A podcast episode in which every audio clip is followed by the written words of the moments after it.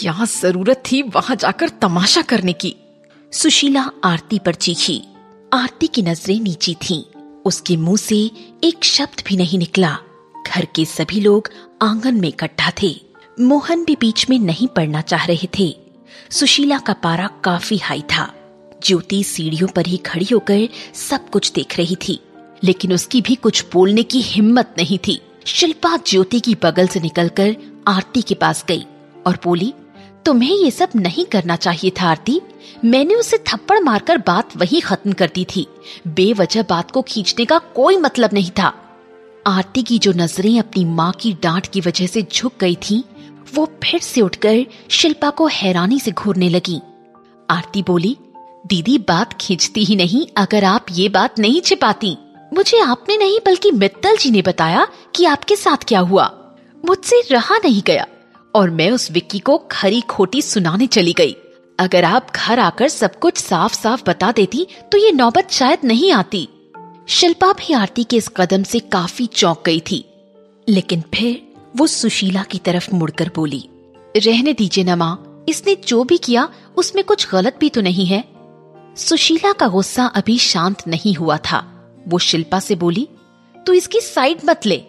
अरे, ये बात नहीं है कि आरती ने सही किया या नहीं। बात ये है कि आरती के ऐसे कदम के बाद क्या विक्की चुप बैठेगा? तुम लोग न्यूज़ नहीं देखते क्या? आए दिन कहीं कोई रेप कर देता है तो किसी लड़की के मुँह पर तेजाब फेंक दिया जाता है। जो भी तुम करती हो, क्या उसके परिणाम के बारे में सोचती भी हो आरती? कल को शिल्पा का सामना विक्की से वापस हुआ तो क्या होगा? कुछ नहीं होगा, मम्मी। इस बार आरती की आवाज़ में हल्का सा आक्रोश था। आपको पता है, रेप और एसिड अटैक जैसी घटनाओं की शुरुआत कहाँ से होती है? ऐसी ही किसी गली में कोई लफंगा किसी लड़की को छेड़ता है कमेंट पास करता है। लड़की कोई तमाशा नहीं चाहती, इसलिए पलटकर जवाब नहीं देती। इससे उस लफंगे की हिम्मत पड़ती है। तो अगली बार वो हाथ पकड़ लेता है या फिर उससे भी बुरा। लड़की के साथ ज़बरदस्ती की जाती है। अगर ऐसे लफंगों के हौसलों को हम शुरू से ही दबा दें तो आगे इस तरह की घटनाएँ होंगी ही नहीं। मैंने विक्की के चेहरे पर एक डर देखा था। जब मोहल्ले के लोगों के सामने मैंने उसकी इंसल्ट की थी, उसने लड़कियों को छेड़ते वक्त ये कभी नहीं सोचा था कि लड़की के मुँह में भी ज़ुबान होती है, वो भी जवाब दे सकती है।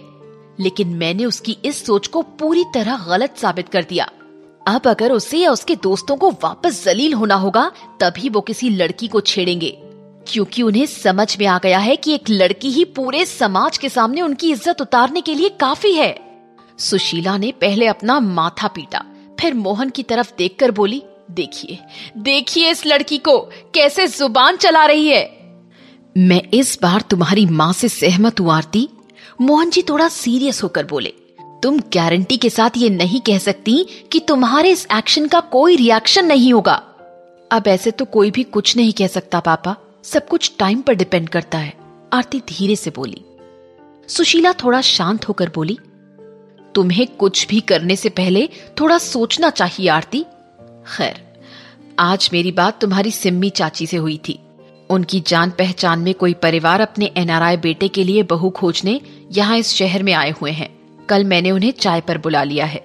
आरती बुरी तरह चौंक गई। वो समझ गई थी कि चाय पर बुलाने का मतलब है उसके रिश्ते की बात होने वाली है। वो बड़ी ही कमज़ोर आवाज़ में बोली, अभी मैं इसके लिए तैयार नहीं हूँ, माँ। तुम कभी तैयार नहीं हो पाओगी, आरती। सुशीला ने थोड़ा बुलंद आवाज़ में कहा, कल वो लोग आ रहे हैं। थोड़ा सच सवर कर बाहर आना। वैसे भी वो सिर्फ़ बात करने आ रहे हैं। मुझे नहीं लगता कि ये रिश्ता हो पाएगा, क्योंकि किसी को ऐसी बहू नहीं चाहिए जो राह चलते किसी से भी झगड़ा कर ले। लेकिन इतना तो तय है कि वो कल ही आ रहे हैं, और मैं अपनी तरफ़ से कोई कमी नहीं चाहती। बाकी तुम्हारी मर्ज़ी। इतना कहकर सुशीला अपने कमरे में चली गई। आरती की आँखों में हल्की हल्की सी नमी आ गई थी। उसने अपने पिता की तरफ़ मुड़कर देखा। मोहन आगे बढ़े और प्यार से बोले, आज माँ का मूड खराब है। इसलिए कभी कभी थोड़ा ओवर रिएक्ट कर देती है। वो कल तक ठीक हो जाएगी। तू फ़िक्र मत कर। अब अपने कमरे में जा। आरती ने सिर हिलाया और तेज कदमों से सीढ़ियों से ऊपर की ओर बढ़ गई। उसके पीछे पीछे ज्योति और शिल्पा भी ऊपर चली गईं। आरती कमरे में बैठी हुई थी। वो रो रही थी लेकिन बहुत उदास थी। शिल्पा और ज्योति उसकी दाई और बाई तरफ़ बैठे हुए थे। आरती शिल्पा की तरफ़ देखकर थोड़ी रुआसी होकर बोली मैंने इतना क्या गलत कर दिया दीदी? जो माँ इस तरह मेरे ऊपर बरस पड़ी? शिल्पा मुस्कुराई और आरती के कंधे पर हाथ रखकर बोली तूने कुछ भी गलत नहीं किया। उल्टा तूने जो भी किया, इसके लिए मुझे तुझ पर गर्व है। लेकिन एक बात समझ, ये घर लड़कियों वाला घर है। अगर हम हर गलत बात पर आवाज़ उठाएँगे तो कल को कई तरह की प्रॉब्लम्स हो सकती हैं।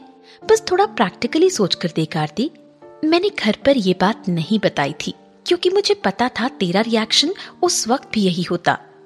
ज्योति माहौल को थोड़ा लाइट करने के लिए बोली। वो सब तो ठीक है, लेकिन अब कल के लिए क्या करें? मम्मी ने तो अल्टीमेटम दे दिया है कि वो लोग कल ही आएँगे। अरे एग्ज़ाम की डेट भी हफ़्ते भर पहले बता दी जाती है और यहाँ लड़की का हाथ मांगने के लिए एक दिन पहले इन्फॉर्म कर रहे हैं। ज्योति ने ऐसे मजाकिया अंदाज में बोला था कि आरती और शिल्पा दोनों हंस पड़ी। शिल्पा मुस्कुरा कर बोली तो टेंशन क्या है? पसंद आए तो ठीक है, वरना रिजेक्ट कर देना। आरती ने कहा, ये भी कोई बात है? मैं तो क्लियर ही हूँ कि करियर पहले है मेरे लिए और शादी बाद में। मैं उस एनआरआई को थोड़ी देर झेल लूँगी, लेकिन फिर मना कर दूँगी। ज्योति आरती के कंधे पर हाथ मारकर बोली, सोच लेना दीदी, क्या पता लड़का इतना हैंडसम हो कि उसे देखकर आप बोलो करियर वेरियर शादी के बाद देखते हैं, पहले शादी करनी है। ये सुनकर शिल्पा भी हंस पड़ी। आरती बोली अच्छा ठहर बदमाश, तुझे अभी मज़ा चखाती हूँ। इतना कहकर आरती ने एक तकिया उठाया और ज्योति के ऊपर फेंक दिया। रिएक्शन में ज्योति ने भी एक तकिया उठाकर आरती के ऊपर फेंकना चाहा, लेकिन वो शिल्पा को लग गया। ज्योति बोली ओ सॉरी दीदी आपको नहीं मार रही थी मैं। शिल्पा ने भी मुस्कुराकर एक तकिया हाथ में लिया और बोली लगता है तुम लोग भूल गए कि बचपन में इस खेल का चैंपियन कौन था। बस फिर क्या था? पिलो फाइट शुरू हो गई। ऐसा लग ही नहीं रहा था कि कुछ देर पहले इसी घर में एक बड़ी लड़ाई हुई थी। अब बस आरती के कमरे से हंसने खिलखिलाने की ही आवाज़ें आ रही थी। सुबह सुहाने सपनों में खोई हुई आरती को शिल्पा ने बड़ी तेज़ी से झकझोर कर जगाया। अरे, अब उठ भी जा कुंभकर्ण की नानी, कब तक सोएगी? आरती झल्ला कर उठी। क्या है दीदी, शांति से सोने भी नहीं देती। अरे, सात बज चुके हैं। दस बजे लड़के वालों को आना है, जल्दी नहा धोकर तैयार हो जा। ये सुनकर एकदम से आरती को झटका लगा। वो तो भूल ही गई थी कि आज उसे पहली बार लड़के वाले देखने आ रहे थे। वो शिल्पा से बोली, दीदी, अगर मैं मना कर दूँगी तो अजीब लगेगा क्या? ये बात सुनकर शिल्पा उसके पास आई और बोली, देख, मैं जानती हूँ कि तू नर्वस है। मैं बस ये कहूँगी कि पहले से ही कोई रिजिड माइंडसेट बनाकर मत जाना।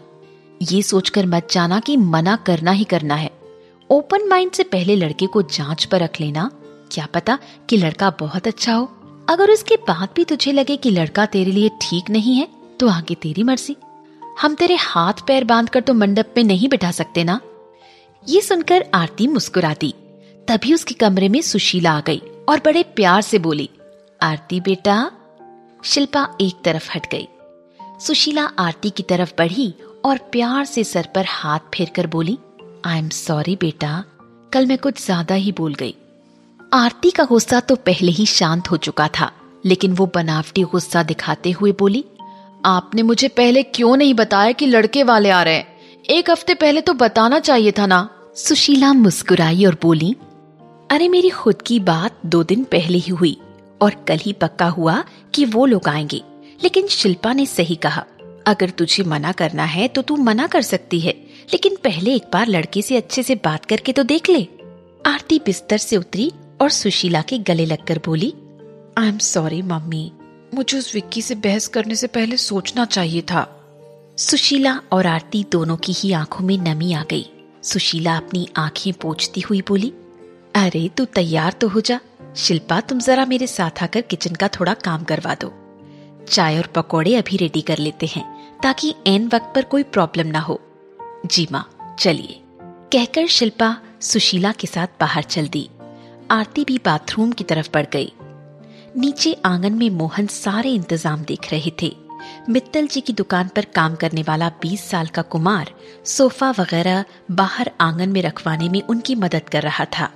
मोहन जी कुमार से बोले, सोफा तो बढ़िया जगह सेट हो गया। अब ज़्यादा मेहनत वाला कोई काम बचा नहीं। बस मेज, कुर्सी वगैरह सेट करवा दे। कुमार ने पूछा, लेकिन कितने लोग आ रहे हैं, अंकल जी? उसी हिसाब से मेज, कुर्सी लगवाना पड़ेगा ना? अरे, लड़के के माँ, पिता और लड़का, बस तीन लोग आ रहे हैं। उस हिसाब से ये अरेंजमेंट काफ़ी होना चाहिए। मेज के उस तरफ़ सोफे पर वो तीनों लोग बैठ जाएँगे और इस तरफ़ कुर्सी पर हम लोग बैठ जाएँगे। तू जाकर आंटी से पूछ कि उन्होंने कांच के नए ग्लास और प्लेट वगैरह निकाली या नहीं। किचन में काम करती सुशीला की आवाज़ आई। हाँ हाँ निकाल लिए हैं। मैं सबसे आगे हूँ घर का काम करने के मामले में। बाकी तुम सब लोग आलसी हो। ये सुनकर कुमार हंसने लगा। मोहन जी बोले, अब ज़्यादा बत्तीसी ना दिखा। जाकर किचन में देख कि उनको मदद चाहिए या नहीं।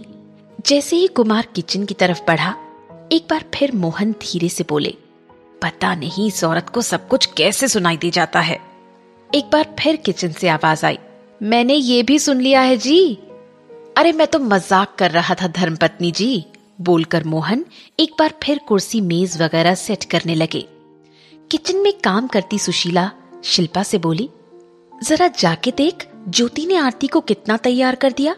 बड़ी मेकअप की एक्सपर्ट बनी फिरती है। ठीक है, मम्मी, कहकर शिल्पा ऊपर आरती के कमरे में पहुँची। ज्योति आरती के चेहरे पर बस फिनिशिंग टच ही दे रही थी। आरती बेहद सुंदर लग रही थी।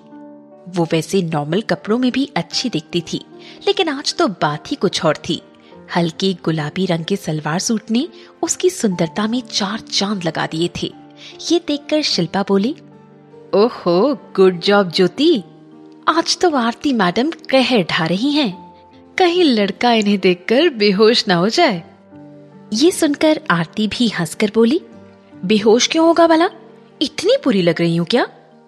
शिल्पा बोली अब मैडम को मेरे मुँह से अपनी तारीफ़ भी सुननी है मैं तो नहीं करूँगी।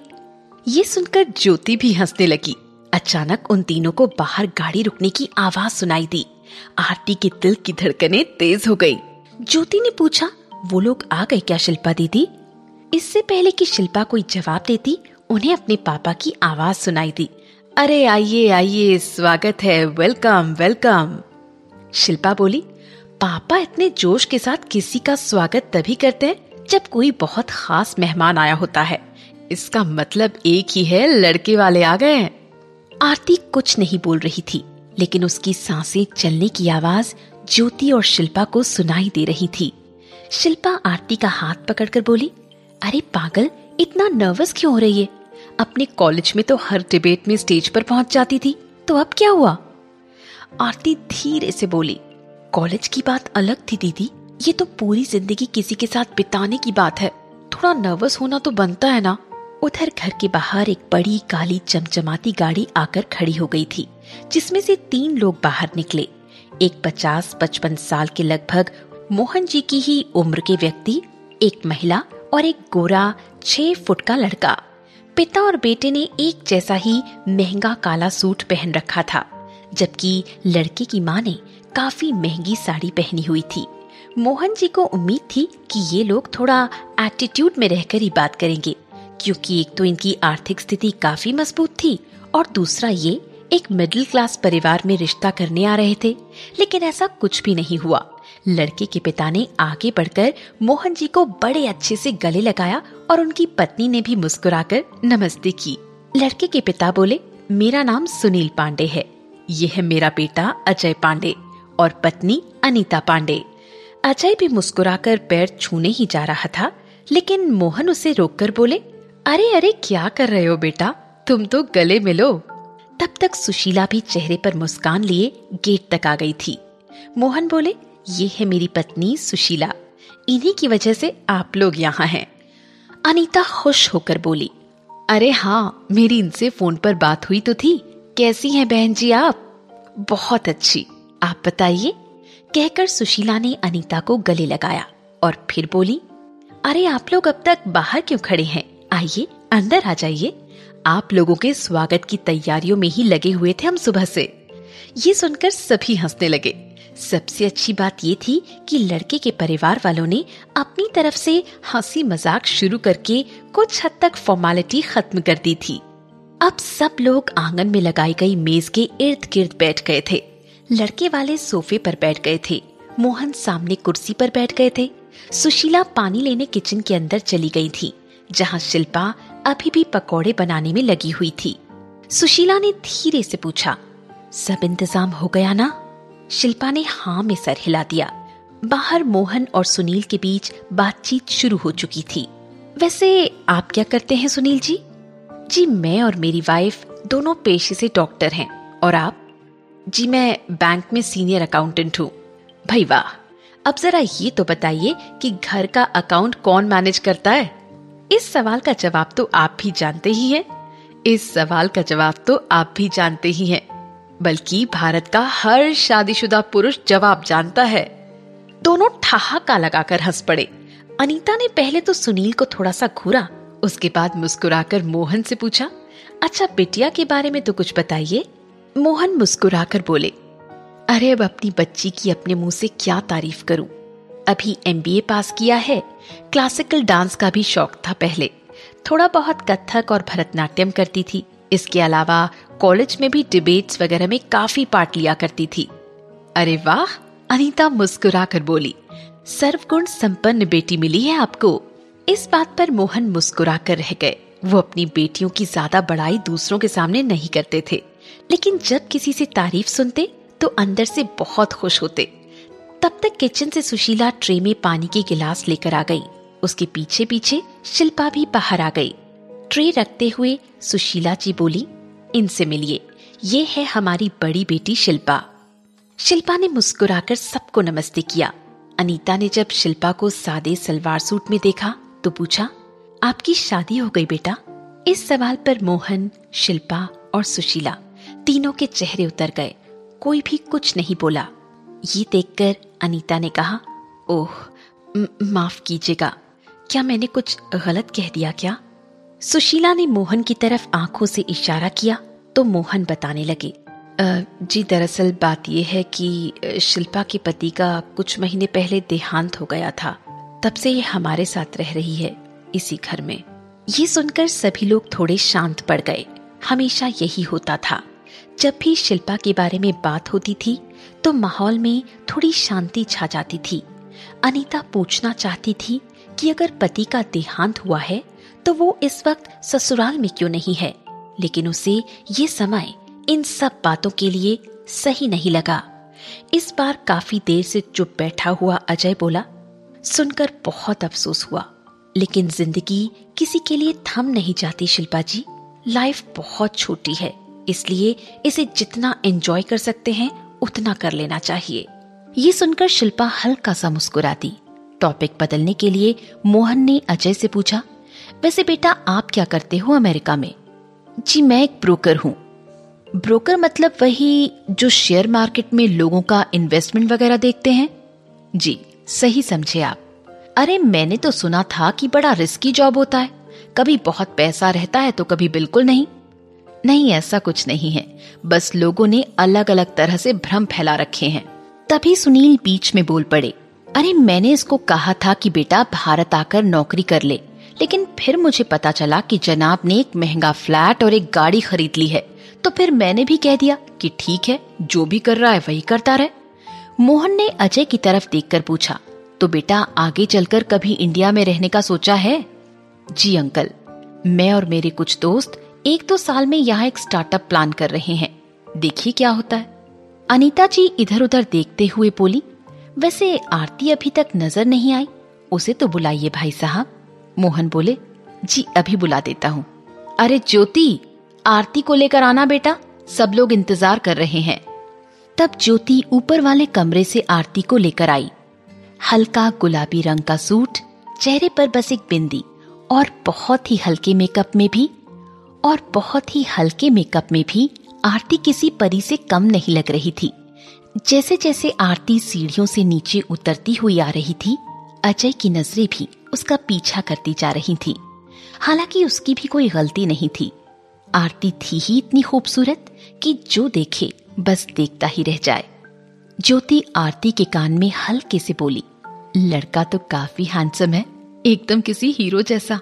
लेकिन बेहद नर्वस होने की वजह से आरती की नज़रें झुकी हुई थीं। इसलिए वो अजय को देख नहीं पा रही थी। होठों पर एक हल्की सी मुस्कुराहट लेकर और नज़रें नीची रखकर आरती सीढ़ियों से नीचे आ चुकी थी।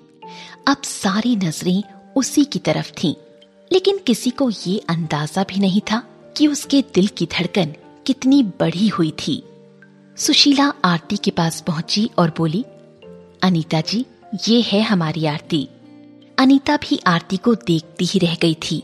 वो बोली आओ बैठो बेटी शर्माओ मत। आरती भी एक कुर्सी पर बैठ गई।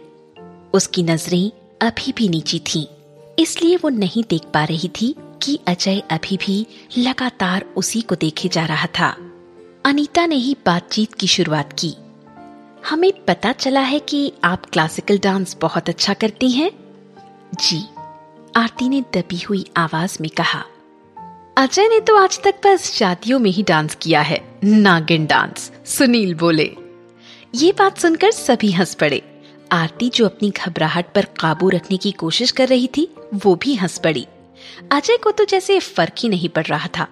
अब वो नज़रें इधर उधर करने की कोशिश कर रहा था, क्योंकि एक पल को उसकी और आरती की नज़रें टकरा गई थी। मोहन अजय और आरती की तरफ़ देखते हुए बोले अरे बेटा, तुम लोग आपस में कोई सवाल जवाब नहीं करोगे क्या? आखिर शादी तो तुम्हें ही करनी है। सुनील पकौड़े खाते हुए बोले, शर्म आ रही होगी इतने लोगों को आसपास देखकर, मुझे लगता है कि बच्चों को थोड़ा स्पेस देना चाहिए। तभी ये आपस में अच्छे से बातचीत कर पाएँगे। मोहन भी सहमत होते हुए बोले, आप ठीक कहते हैं भाई साहब। आरती, जरा अजय को घर दिखा लाओ बेटा। तब तक हम लोग अपनी बातचीत जारी रखते हैं। आरती के लिए अब स्थिति और अजीब हो गई थी। जिस इंसान को वो देखी पहली बार रही थी, उसे समझ में नहीं आ रहा था कि उससे क्या बातचीत करे। वो अजय को लेकर ऊपर अपने कमरे तक आ गई थी। बातचीत की शुरुआत अजय ने ही की। तो ये आपका कमरा है। जी, आरती ने बड़ा ही छोटा सा जवाब दिया। कमरे के अंदर घुसते ही अजय को एक बुक शेल्फ दिखा। उसमें कई सारी किताबें रखी हुई थी। उसने इधर उधर किताबें टटोल कर देखा। अरे वाह, आप स्टीफन किंग को पढ़ती हैं। हॉरर की दुनिया में अलग ही नाम है उसका। जी, मुझे उसकी सारी बुक्स बहुत पसंद है। आरती बोली, वो अब तक बात करने के लिए टॉपिक ढूंढ रही थी। अब उसे टॉपिक मिल चुका था। वैसे आप भी स्टीफन किंग को पढ़ते हैं क्या? पढ़ता? अरे मैं फ़ैन हूँ उस आदमी का। क्या लिखता है यार? एकदम ऐसा लगता है जैसे आँखों के सामने चल रहा है। आपको उनकी सबसे अच्छी नॉवल कौन सी लगी? स्टोम ऑफ़ द सेंचुरी और तुम्हें? मुझे द मिस्ट्री काफ़ी पसंद आई। अजय उसकी शेल्फ को खंगालता हुआ बोला। अरे, तुम्हारे पास तो उसका नया एडिशन भी है। ये कब मंगवाया? अभी बस कुछ ही दिन पहले मंगवाया था। आपको पढ़ना हो तो ले लीजिए। आरती की झिझक और हिचकिचाहट कम होती जा रही थी। अजय उसकी तरफ़ देखकर बोला, पहले मुझे आपके बजाय तुम कहकर बुलाओ। आप थोड़ा ऑकवर्ड हो जाता है मेरे लिए। दूसरी बात ये कि प्लीज़ मुझे ये बुक रेंट पर दे दो। मेरा बहुत मन है इसे पढ़ने का।